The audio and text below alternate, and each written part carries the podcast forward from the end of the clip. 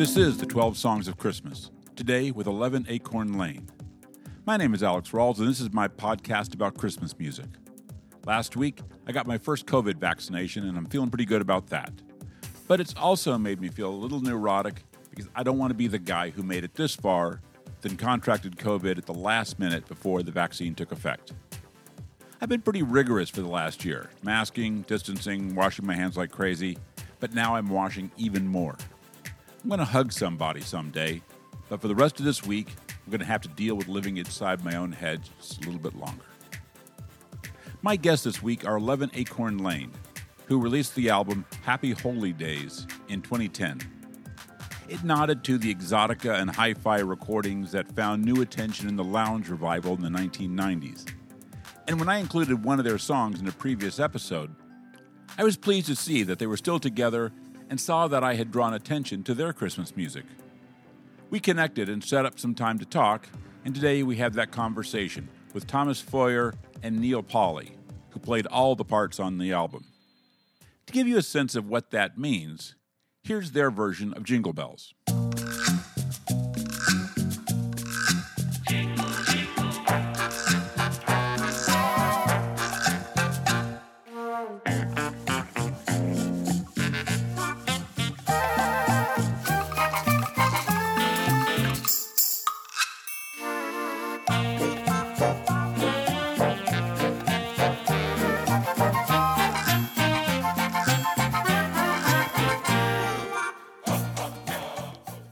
They'll talk about how they did it and what their story is, so I'm not going to go too deep into that now. Since then, their music isn't quite so ornate, but you can still draw a clear line between these Esquivel inspired Christmas songs and the jazz meets electronic music vibe of last year's Let It All Hang Out Balkan Flip. We'll hear a little of that now.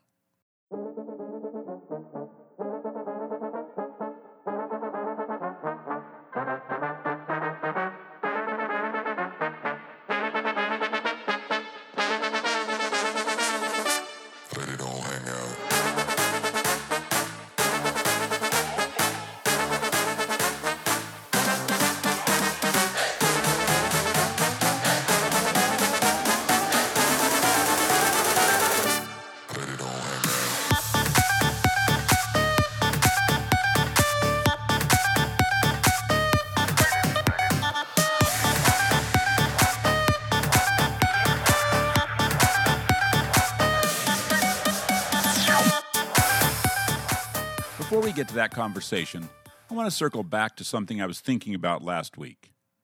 On last week's episode, I talked with Gareth Jones about indie rock Christmas music. And in part of the conversation that I didn't use, I asked him if he knew That Spirit Thing by Sunless. He didn't, which is why I cut it. But it's a track by a Portland based band that I doubt exists anymore, since their SoundCloud and Tumblr pages haven't been updated in six years. I found the track on a good indie comp titled Star Over that was released in 2012, and it too has almost managed the rare feat of disappearing from the internet. It included a dream pop slash Velvet Underground, Venus in Furs like version of Angels We Have Heard on High, and an electronic remake of Mannheim Steamroller's arrangement of Deck the Halls by All Tiny Creatures. Sunless and That Spirit Thing stayed with me because I haven't been able to share it. At six minutes, it's droned as a test for people who just want holiday songs to sound like holiday songs in their Christmas mixes. And when it finally becomes obviously seasonal, it does so in a manic way that is a whole different kind of imposition on some people. The song takes its title from the 1988 film Scrooged with Bill Murray. And at the end of that, when he's learned the true meaning of Christmas, he does so in a monologue that verges on a psychotic break. Sunless takes that monologue and lets it emerge from their drone. And for me, it works as a creative imagining of what modern Christmas music can sound like. It doesn't have sleigh bells or fa-la-las, but as Gareth and I were discussing last week, many classic Christmas songs from the 40s, 50s, and 60s don't have anything obviously Christmassy about them either. Only the words and decades of play on the radio and in stores lock in the association. Here's an excerpt from That Spirit Thing by Sunless. We'll come back on the other side with Thomas and Neil and 11 Acorn Lane.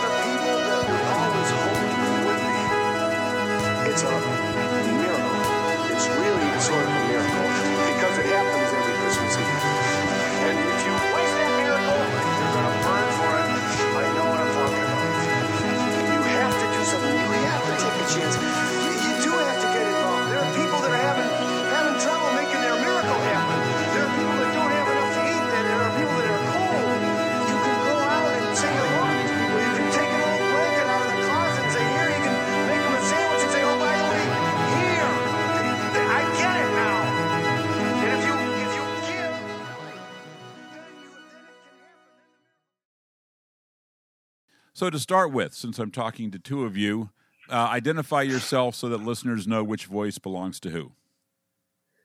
We're 11 Acorn Lane, and I'm Thomas Feurer. And I'm Neil Pawley.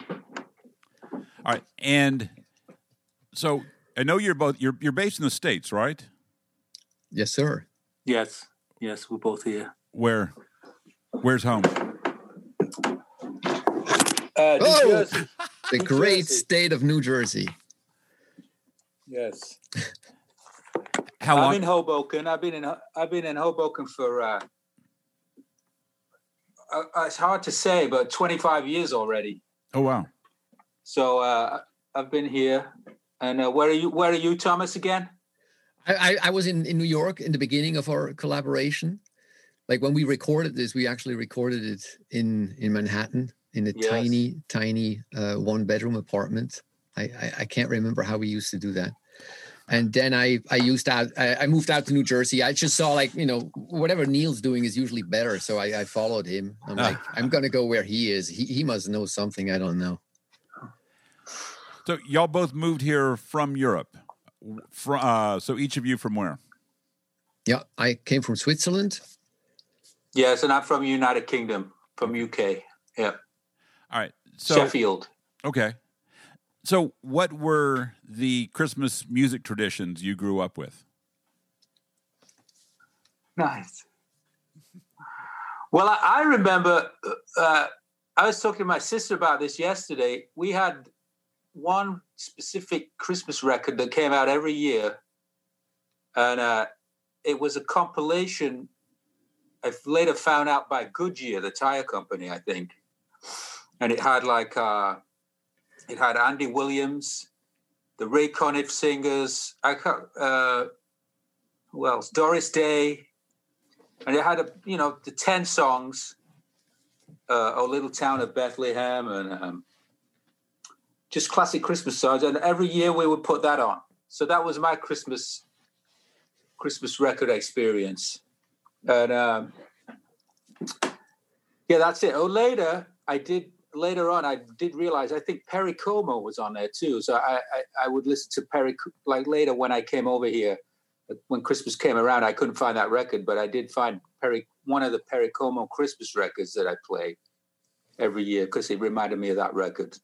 So that's that was my Other than that, were there like were was was Christmas music as much a part of sort of the world around you at Christmas time uh, there as it would as it as it is here? I- I don't Yes. know. I was I was actually going to say for me, I don't even remember a record from when I when I was a kid. Like Neil just said, he he remembers this particular compilation. I I I don't think we played Christmas music. We we sang these songs, but I don't remember listening to to them uh, to any artists. So we would we would uh, s- sing them. Like my mother loves singing the Christmas songs, and so we sing all these um, Swiss, uh, German Christmas songs. Many of them are, are, are the same that you know that, that we ended up recording, but uh, with with uh, Swiss lyrics, and that's that's that's how what I remember. So I feel like here, I, I uh, it's probably also because I'm I'm older now and I'm more sensitive to the to the environment, I I, I seem I, I discover a lot more Christmas music. I don't I, I don't remember that much Christmas music as a child besides the songs that we used to sing. Yeah, I found that I, I've talked to a number of uh, of, peop, of people from, especially from Europe, about this, and it's one that's very hard to appreciate here because you know Christmas music is just such a big part, and I mean it's part of the atmosphere, and it's you know it's hard to entirely get away from. And I remember talking to a, uh, a duo, an Americana duo from uh, from um, from Norway, and that they were telling me about you know much the same thing that you would have. There were like uh, Norwegian versions of um, a Norwegian version of Silent Night that was very that uh, was very popular, and that there were people who would do Norwegian versions of many of the sort of the Christmas classics, uh, but that you just you know it's not like you would go out and you would just hear you know Peggy Lee and uh, Perry Como and uh, you know and and just have this music this collection of music just sort of always around you somewhere. Yeah. Different culture. I say maybe the English culture is is slightly closer to the American one because you're closer to those artists. You, Yeah, you understand the lyrics to begin with. You know, like in Switzerland when I grew up, most people didn't speak English, so it, you you couldn't quite relate to to uh, American Christmas songs. And so that if anything, there was there was like Swiss Christmas songs. I mean, the same Christmas songs, but with Swiss lyrics and or German lyrics around. All right, Neil. Yes, we, we, we, we were very Americanized, I'm sure. That you know, uh, we had Starsky and Hutch, Christ's sake. So, and uh, so it, I, I just remember, you know, a lot of, yeah, it was very similar to here. Lots of music, Christmas music. Perry Como, my dad was a big Perry Como fan, and Andy Williams, of course, and um, all those uh, American singers. So, Thomas, if you had no particular background in this music, how did you come to this pro- to the project of uh, Happy Holy Days? Well, I know the I know the music. Like you know, I grew up with these songs, so it's it's something that's dear to my heart. I just have not heard uh, like uh, American famous versions of these songs. So what what we uh, wanted to do is basically record songs that were dear to our hearts that we grew up with as kids, and just put our own flavor on it, which of course is also influenced by many artists that that that we love and and just uh, do our versions of of those songs. Maybe maybe I was influenced by the fact that I, you know I'd already been living in the United States for several years, and you know so I I saw that Christmas music is more of a thing, and that I could have maybe unconscious subconsciously inspired me too to say like oh here. Uh, Christmas music is, is more of a thing, and and let's let's record those Christmas songs that, yeah, it that I seems love. like all, all serious artists have make a Christmas record. so we're like, okay, you know, we're serious. Let's yeah, we're not. You're not serious until you've made a Christmas record. well, you know, Yeah. yeah. But but that there there's a truth to that. I mean, that was a point where there were, you know, if you were somebody, you had a Christmas record.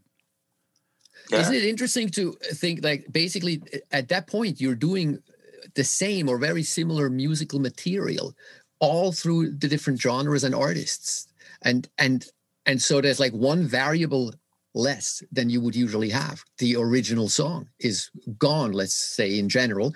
So you just hear how everybody does Silent Night, and that in itself is, is very cool because it, it it you kind of it brings down the the the essence of that artist. How does that artist do Silent Night or Jingle Bells?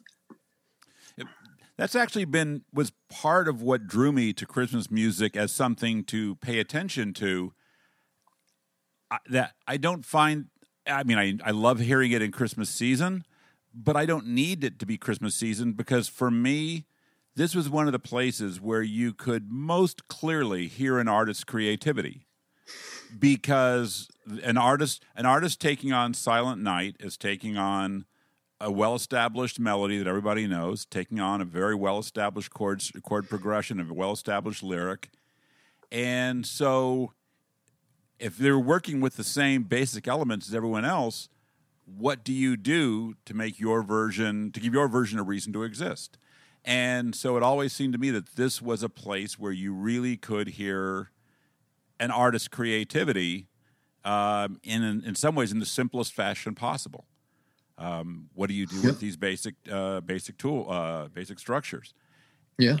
and um, you know, and and that in a lot of cases, I mean, I've always thought the worst version isn't the out of tune version or the or the weird version. The worst version is the version you can't remember even exists, uh, Yeah. where where somebody made all the same choices that everybody else singing the song made, Yeah. and uh, chose similar arrangements and did essentially a completely safe, completely uninteresting version. I I would rather hear the bad version that's weird or strange or off the wall.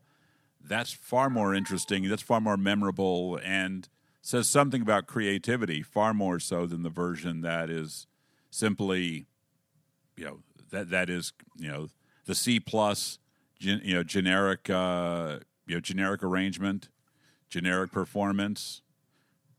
You know, there's nothing to that. Yeah. Yeah. Exactly. I agree. Nice. Well put. Yeah. So if uh, you could say like uh, if if you want to know uh, what an artist sounds like, go to go to their Christmas record. It- It'll give you the, tr- the true essence of. Yeah, yeah. I, I, I think that's. I think there's a lot to that. Yeah. You know, and the funny thing is, if we we talked about Perry Como, we've talked about Andy Williams, and one of the things to think about is, can you name an Andy Williams or a Perry Como song that's not a Christmas song? I probably can't now. Oh wow. Yeah.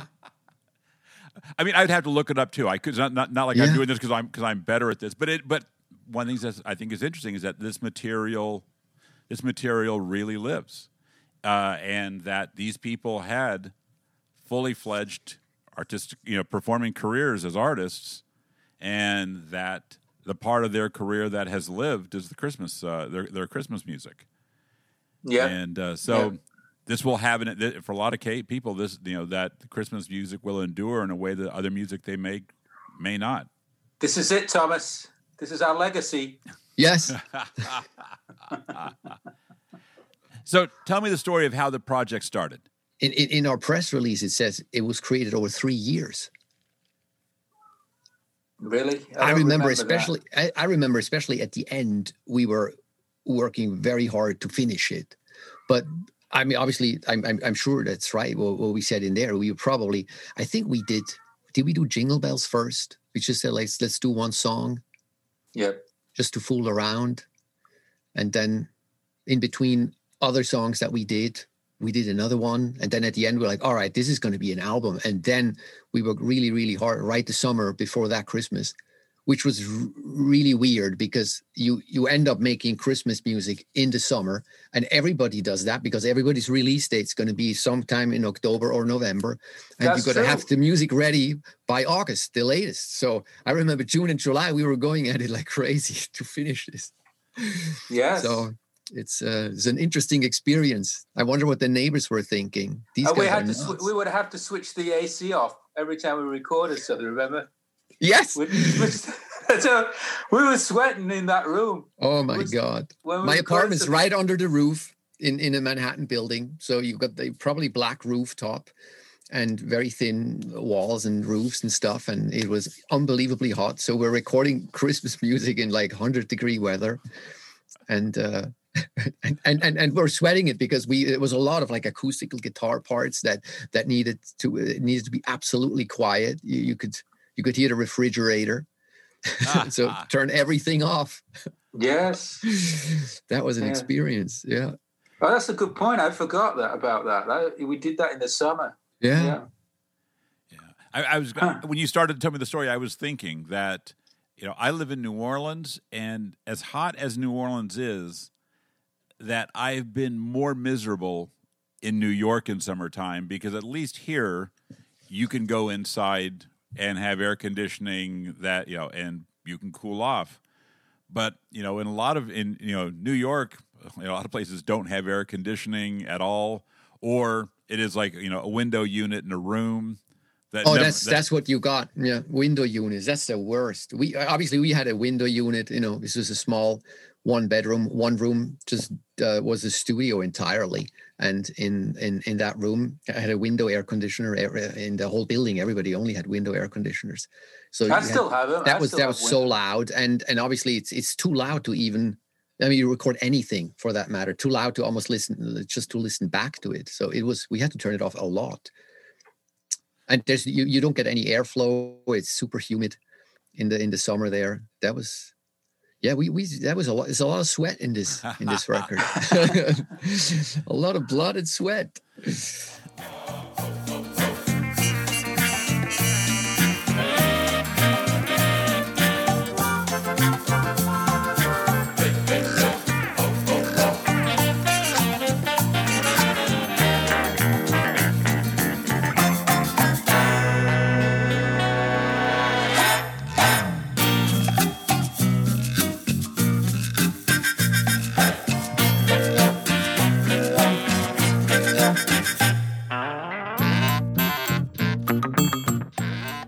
So you started with uh, your first thing was a version of Jingle Bells.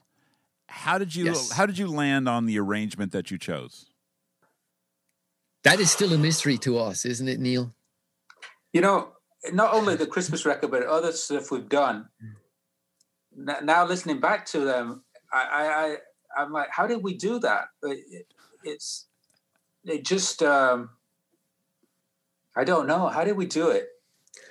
I think jingle bells we did like like we did many things which is just like go bit by bit. We didn't have like a, a- like an, an overview of the whole thing. We did for some um arrangements i remember. I forgot. It's hark the heralds we said like uh we're gonna do the form three times and in, in the middle it's going to be like a classical counterpoint kind of section and in the beginning this. So we had like a, a rough outline and we would even maybe write a few things down. But in general very few of these arrangements are even written. We would we would just basically uh, maybe Neil would start. I, I think that's a good starting point. Neil would start with the guitar, laying down a track for like a verse, and so we have the harmony and, and the rhythm there, and then we start overdubbing, and the guitar might uh, go away again at the end. Once we realize we have all these things now, we the guitar may not stay. It's basically just like a like a, a little outline that helps us like a, s- what is scaffolding or something to hold on to? And then you remove that once the the track stands on its own. And then we would just and we did this all uh, like nowadays too we do it mostly by ear. We just we play all these instruments and we kind of arrange as we play which has the benefit that we we only write for us what we can play like i'm always thinking you know it it ends up sounding like a, a bigger orchestra and yet in a big orchestra you have all these guys come in and they have to play whatever parts you put in front of them. We we make up our own parts. And so let's say the piccolo parts are never going to be that complicated because i'm not that great of a piccolo player. But for for sax eh, we could write you know something a little more intricate. And so it's kind of like totally tailored to to us. We we making the best out of the the instruments that that we play Hmm. and then it it, it it it comes down to s- we get lost we like we we have i listen to it now and you go like you uh, you could not write i don't i don't know i guess you could write this down but we didn't write it down. And it was just like oh neil would go like oh let me add this. I hear like a french horn there or i i want to do a little cornet uh, section just for like an answer of like five notes like da da da da da da da and then do that with four cornets and and put that in there and they're not going to come back. And that's a luxury that uh, very few arrangers have to be able to just pull out the section and then and have them on your recording session and, and not use them for anything else. Because you, you would have to hire a, a bunch of guys. And here it's just us recording us ourselves many times over. And we we can do limitless limitless little ca- cameo appearances of instruments that we don't have to hire. You know, one thing I remember on Jingle Bells is I remember one time you turned around and you said, "Check this out," and it's that it's that part where it goes, um, you know, laughing all the way. That's the line, but you did it on a percussion instrument, and it was just like shing ting boom kang and everything was like a different. Everything was like a different percussion, and you just came up with you. I remember you spinning around and said, "Check this out," and I, I was I sat there for like twenty minutes and then we put that together, and it's like it was the that's the greatest part I think in the film because you you can hear the melody even though there's no melody. You actually your, your ear puts the melody in uh, because of the percussion. It's Yes, just, uh, it's yes. genius. That, but that that is such an Esquivel thing to do. I, I wouldn't be surprised if if if he did that somewhere and we we subconsciously had it. You know what I mean? Like it's just that's to me that's that's what what what Esquivel is all about. Yeah. I, I was going to ask when you were working on it, were you were you specifically nodding to Esquivel in this version? It it ended up uh, doing that. Yeah, I don't I don't we didn't set out to say like let's do like an Esquivel version, but a, a lot of our our arrangements end up, you know, nodding to Esquivel. Just just the way we we go at it, and and it's just I don't know. We just channel him, or it's just natural. We just love him, and it that's that's how we end up doing things uh, quite often. because so we have enough we, we could we have a lot of variety and we certainly put that in Yeah. yeah It's it's like the arranger's attention deficit disorder. That's like he he brought that to to the max. I mean, it's like Henry Mancini did amazing arrangements, but he was he he, he was never quite as as jumpy as Esquivel of like, oh, let me do, and then like loud trumpets for two seconds, and then we go down to the piano and like all over the place, and and it, it's so entertaining to to listen to that. And since we we play so many instruments, I think it also that's also what, why it came naturally to us. Basically, except just he would have fun he- with what we got. he would go in the studio and record like a couple of albums in a day Yes. I mean, he would do that in a day Yes, so it was incredible Yeah. incredible the arrange i mean he, he obviously wrote the arrangements beforehand but Yeah. wow It, it took us weeks and weeks and weeks because we had to overdub it all ourselves. But if you have really great players like like he has, and and you have the charts, you could record this in a couple of hours. I remember reading they would they would write the faders. They would they would be like five guys on the mixing board, you know, doing all kinds of uh, automations and and panning and all kinds of. I had all it had to be done by hand. It was like a performance in its on its own. yes to, to get that right. I'm always thinking, what would Esquivel do if if if he had like, uh, you know, these modern uh, the audio workstations like Pro Tools or Logic or Ableton? He he would go uh, absolutely nuts because it wouldn't be it wouldn't be as good at all it wouldn't be You don't think good. so? no Sometimes limitations bring out bring out amazing things. yeah Now boarding. Welcome. Welcome to my space age bachelor pad.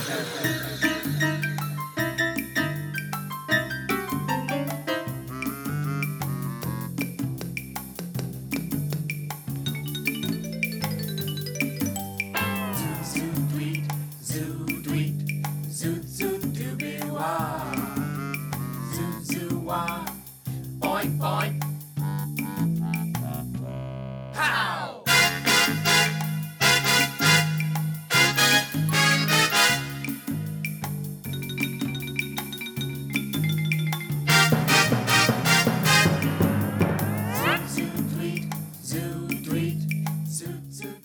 Esquivel kind of had a you know a, re- a, a resurfacing in America in you know in the early '90s. Can you tell people who don't know a little bit about Esquivel, who he was, and kind of you know what you know what, what his you know what his claim to fame was? Okay, Wikipedia Esquivel. no, because I I don't I don't think I have any like super good trivia. No, he was he was a Mexican. He was a Mexican musician and uh, a, pianist and um, a, co- a composer, of course. And uh, I don't know the, the whole history of how he started. I know he was a, some kind of child prodigy, prodigy, and uh, he ended up in America making these fantastic records, uh, instrumental records, which was part of the the um, what's the genre, Thomas? The lounge, Yeah, Lounge. bachelor pad. bachelor pad uh, kind of lounge, cocktail lounge kind of thing. What do they call it? Atomic something. Uh, Space age. Space, Space age. Age. That's a good name for it. Yeah, space age bachelor pad. That kind of. That name. And yes. uh, yeah, there's a re- and he used stereo in ways that really hadn't been. I mean, s- stereo was a new invention back then, and used stereo, but used a different panning. So he got a very spatial arrangements, very spatial recordings that he made.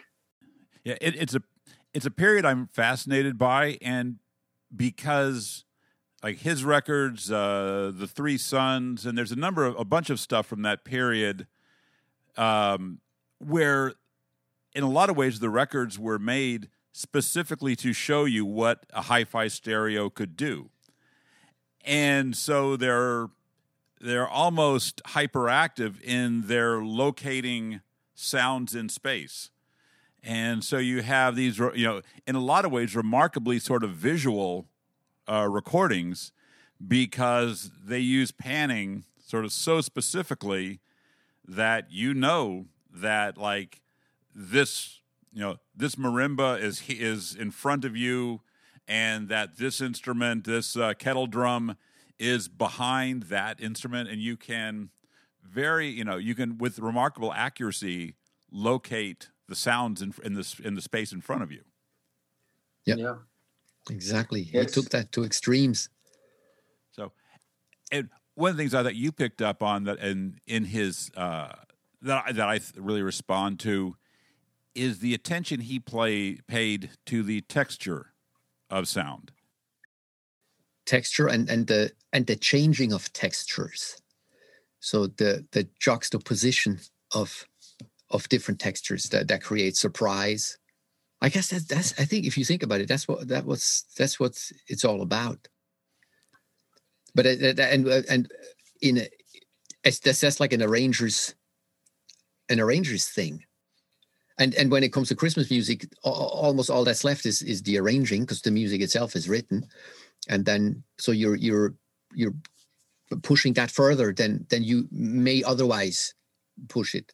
Because otherwise you have like a song to present and you want to like serve that song. And and here it's almost like the you you uh, the song is, is is already known. You want to you it's more about the arrangement even than than with with other songs. And so this this texture thing and, and constantly changing textures is that's i think that's one of our main in, in general one of our main things that we like to do, but especially in the in the Christmas record. Now, how many instruments are there on the Christmas record? I don't remember. Did, did we count it somewhere? Is it somewhere in a press release? I don't remember. 27, 32, I don't know. We we made an image. We we we put up all our instruments uh, in, in in in the apartment back then. It it didn't fit. We had to do it twice. We did one wall with half the instruments, then remove them all, and then put the other half of the instruments, and then glue those two images together in in Photoshop. And that's I think that's pretty much all the instruments we play on that record. And it must be a few dozen. What do you think, Neil? Yes, a lot. Yeah. no, uh, we didn't have uh, we didn't have strings though. We didn't have violins. No strings. No violins. and no piano. We're the, the, the piano-less, trumpetless, and stringless band. That the that piano I understand, considering if you're up in an apartment building, the last thing you want to do is hoist a piano up that up into uh, up into a building in downtown Manhattan. Trumpet, uh, uh, you know, maybe, but why no strings? Nobody plays. Nobody plays strings. Yeah, we don't play. We don't play strings, and we, we didn't want to use uh, like sample strings. You know, which is it's very common to do, and it sounds usually pretty good. But we just figured we want to just do the most with with what we can actually play. I bought a viola once. Uh, remember where I bought the viola? Because I play a little bit of upright, and I, and so I put it between my knees and tried to play it like a cello. But I, I don't even think I could produce like a usable note on it. So we we abandoned we Yeah. abandoned that qu- pretty ah, quick. Ah, ah. I still have it it's up there somewhere. I have still have it.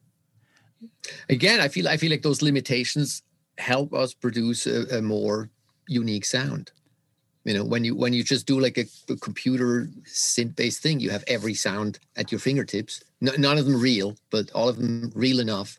And and then you could do whole orchestras, but it's it, it's it's limitless, and at the same time, it's, it doesn't really have a character.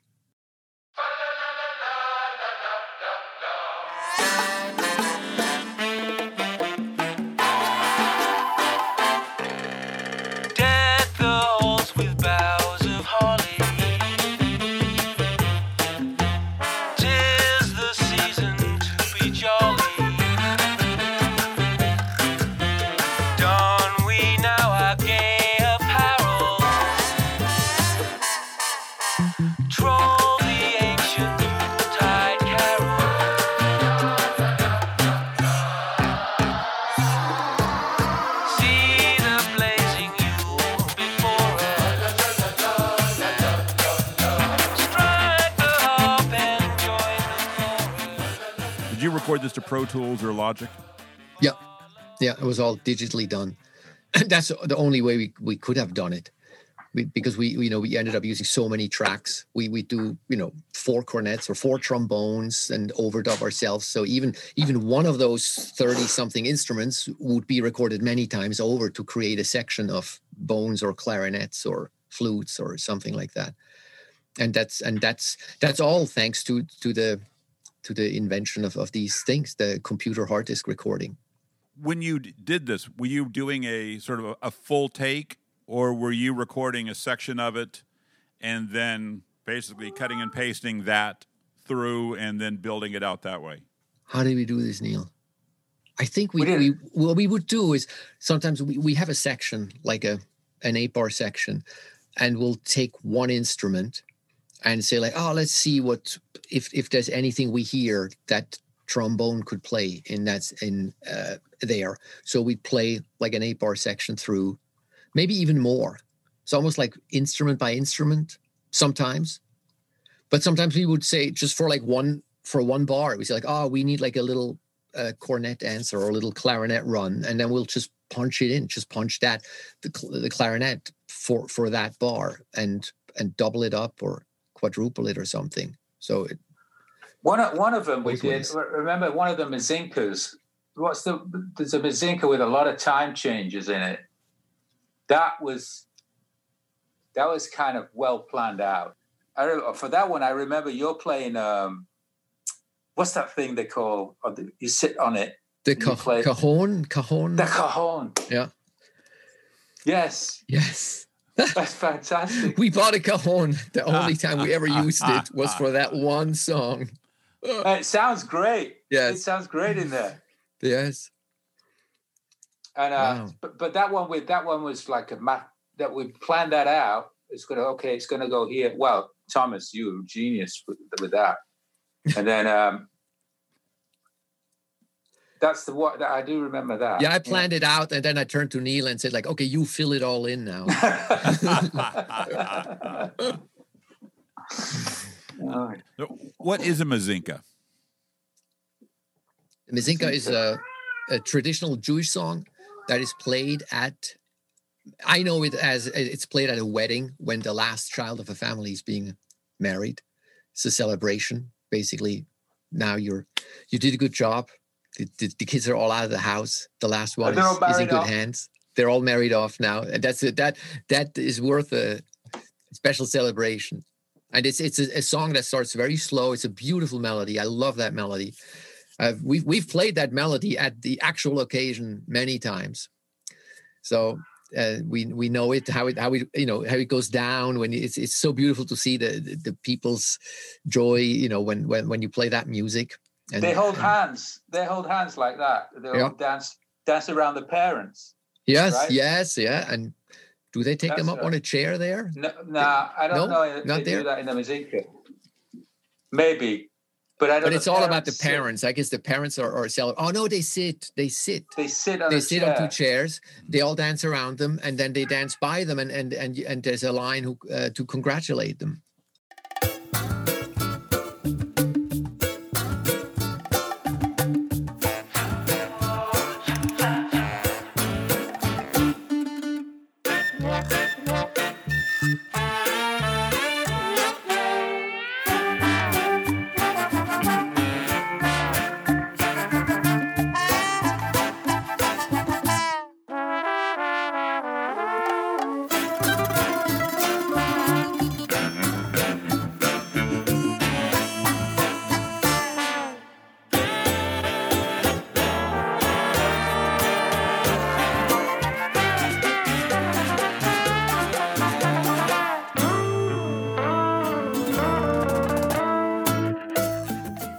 Include uh, not just one but two Mazinkas on a Christmas record?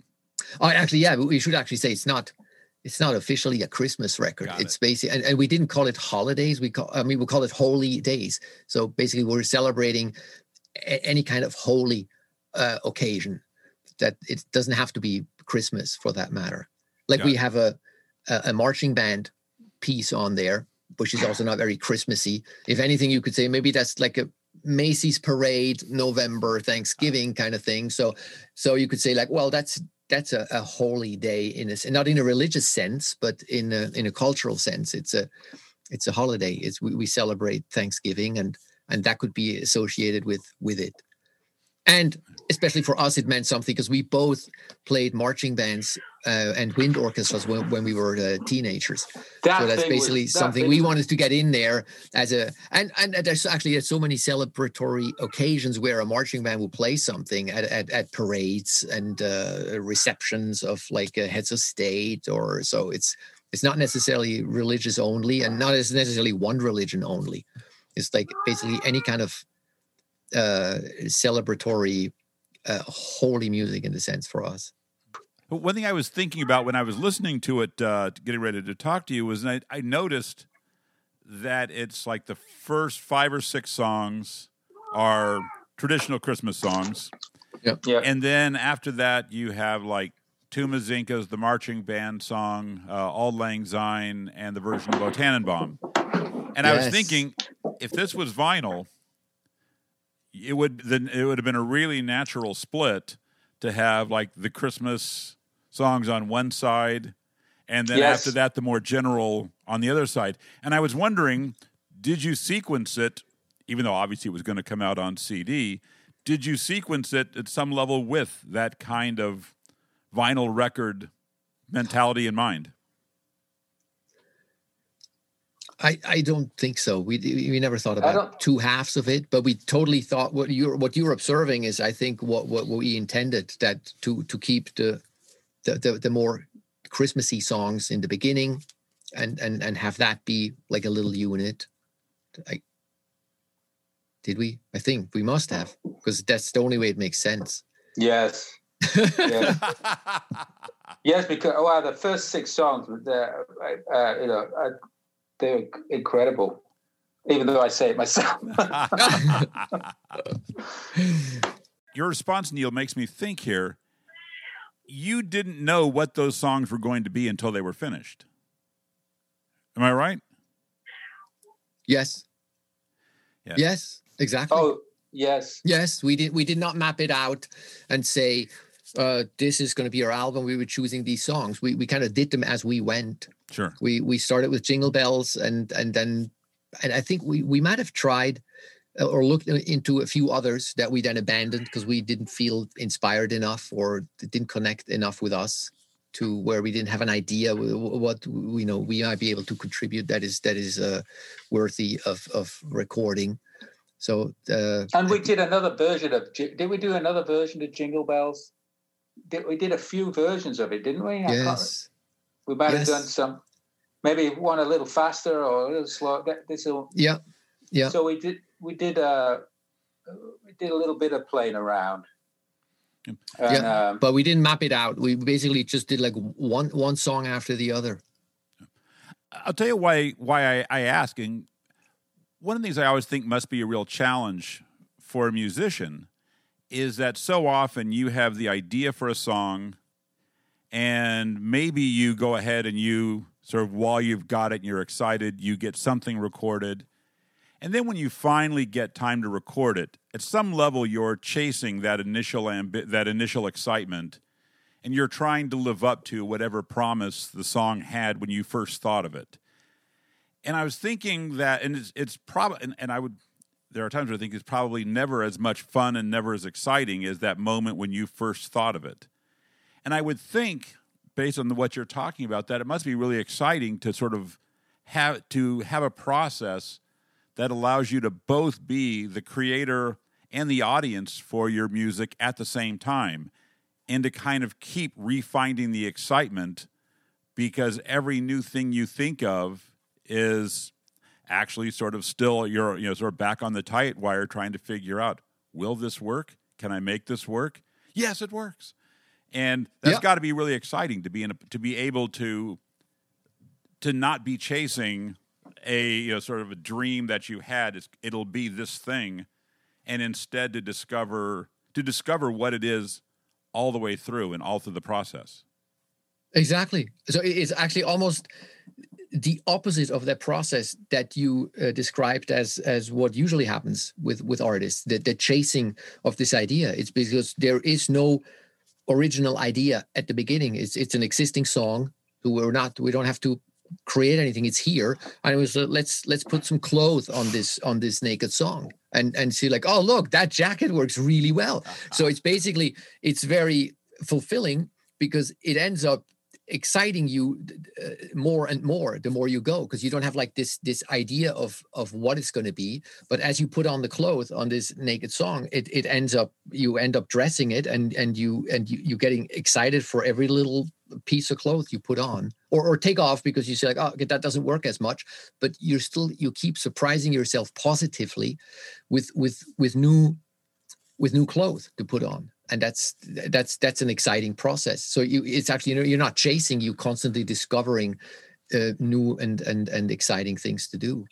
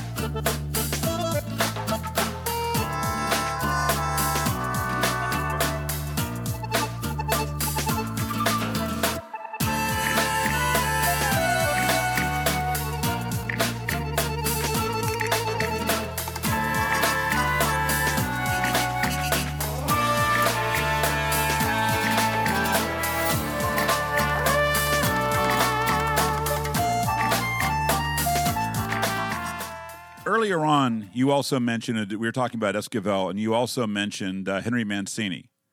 Tell me about your affection for Henry Mancini.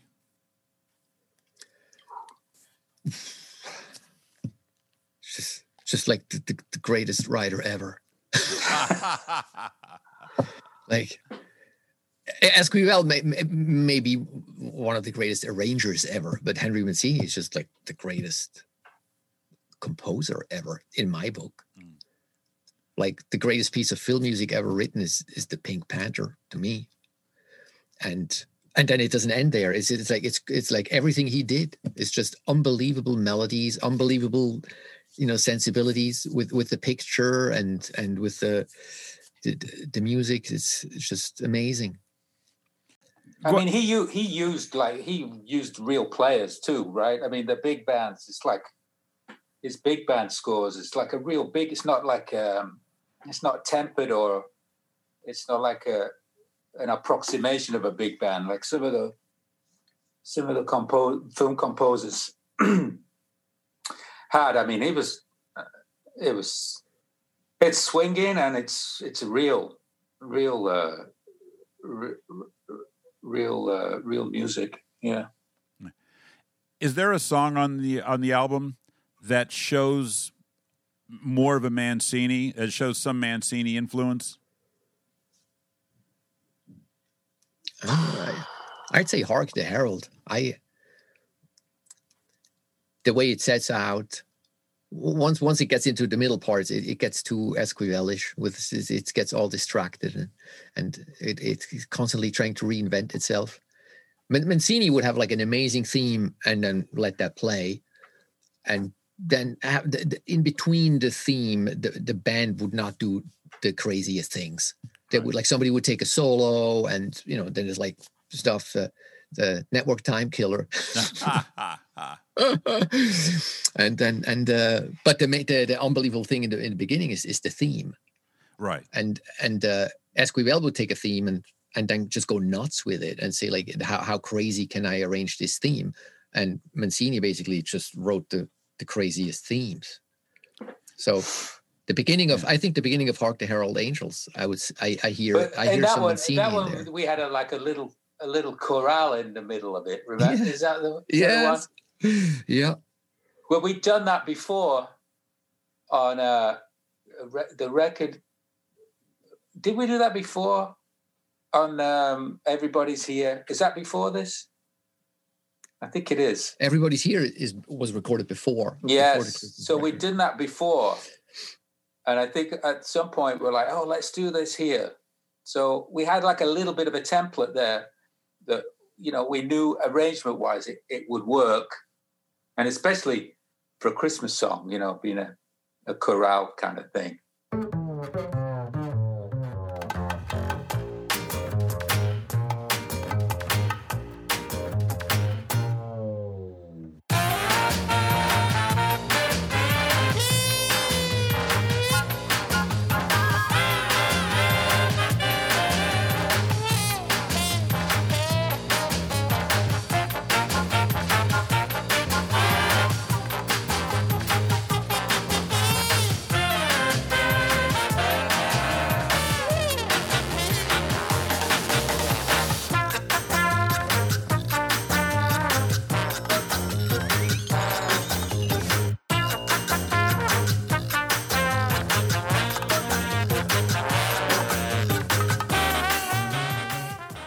Read in an interview that you had you had started working on material, or you had some ad- additional material for for more Christmas music. Whatever happened to that?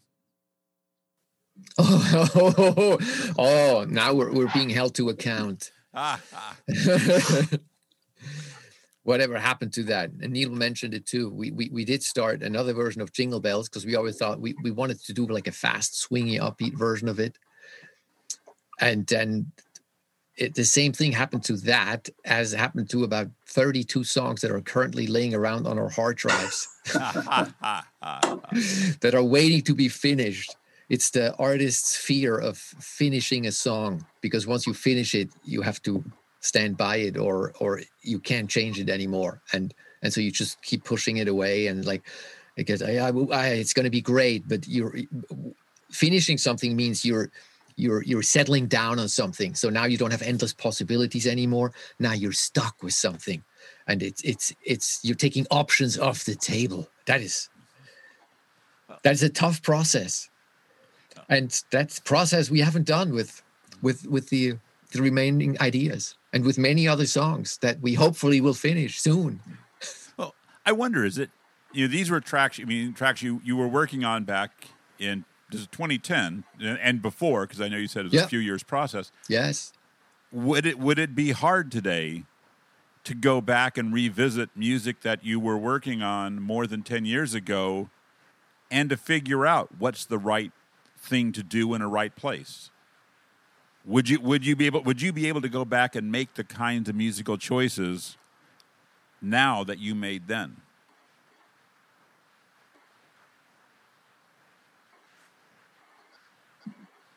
I think we would be able to, but I don't know if we would do it. Um, I don't think we would make another record like this, a Christmas record like this again. I don't think. What do you think, Thomas? No? Yeah, I agree. It's partly like we've done it. I, I really like what we've done. As as you said, Neil, sometimes I, I listen to it and go like, wow, I can't believe we did this. This is this is really good.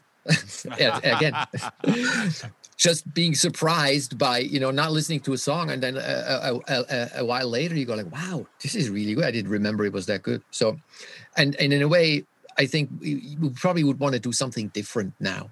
This this things like been there, done that a little bit. But we could take anything we've recorded and we would probably finish it in a in a in a different way. It's it's all backed up and ready. Um, it's very compatible. The good tech, technical decisions have been made, so it could it could it could be finished. But I don't know if artistically would, we would want to do it. It would be something different Sure. this time around. I tell you, one of the reasons I ask is because I've listened to listened to the the tracks that you uh, you released last year, and they are they are more streamlined. that you know they're they're far more efficient. I'm guessing what that if I'm hearing it right, what you're doing, what you did in the last certainly in the last year, is also probably more hip hop based in the idea of clearly uh, of clearly program uh, looped drums or and looped parts. Yeah. So, can you draw the line uh, between what you did uh, with on high on Happy Holy Days and where you are musically now? I feel like w- w- we, I mean, we did use loop drums on the on Happy Holy Days as well. I think what what made us do such intricate arrangements is because we wanted to kind of show or or or like play with with what was there to play, meaning the song's already written, so you you do much more in the arrangement than you usually would. So I feel like that's that's part of uh, whenever we when we, we take an existing song, we we recorded uh, "Ladies' Night," for instance, uh, by Kool and the Gang, and there too, I feel like we we did uh, maybe more things in the arrangement than we would usually do with our own songs, because because there's the, the song's already there, so you feel like in order to contribute something, you really gotta gotta shine on the arrangement. So I feel the style wise, even uh, Christmas or not, we have evolved into a little bit more maybe beats driven things we we used to do things that could clearly pass as as a as a as a as a Martin Denny or an Esquivel recording, or you know, as- as- aspired to be that in the sense that it was just all acoustic. And in the last few years, we've we've incorporated maybe more electronic uh, things. And if we did another Christmas record, we would probably do that too, because to me, that's I feel like that's it's it's a more exciting thing to do now than than um, than just purely acoustical instruments. What do you think, Neil? Yeah, you know, the, this record, the Christmas record, you know, there's a lot of things on there, but there's a we threw away a lot of things too. So it was like it was very, uh, you know, over the years, it's like, okay, do we really need to, you know, have uh, four trombones on everything, and and and it's just, it's just, that's just the way it's gone for us. Yeah. May- Maybe it's it's it's a little bit. I I think right now we we uh, in the last few years we've we've thrown away more things, even the even more things away than than we used to, because I feel like the art is is to find the perfect arrangement to say the important things with as few notes as possible. That's you know we we like right now for for current songs we go through three or four different completely different arrangements and different grooves different uh clothes on on a song just to find out what we think like what what helps this song the most? What is what do we really hear? Uh so i think we've i don't know that's maybe something that comes with with with age. I don't know if you can call that maturity. I, I see it in, in drummers, drummers who play like a lot of notes when they're young. Uh, you know, like every fill is a ton of notes and the groove is a ton of notes. And as they become older, they all, you know, they they just to do a simple backbeat and and very simple hi-hat figure, but it's tight, it's a pocket, it's like it's experience, you know, it, works with the song. It, it needs fewer notes. I feel like that's maybe something that I, I'd like to think we're doing, that we're trying to do fewer notes and and yet and yet have a more uh i don't know better musical experience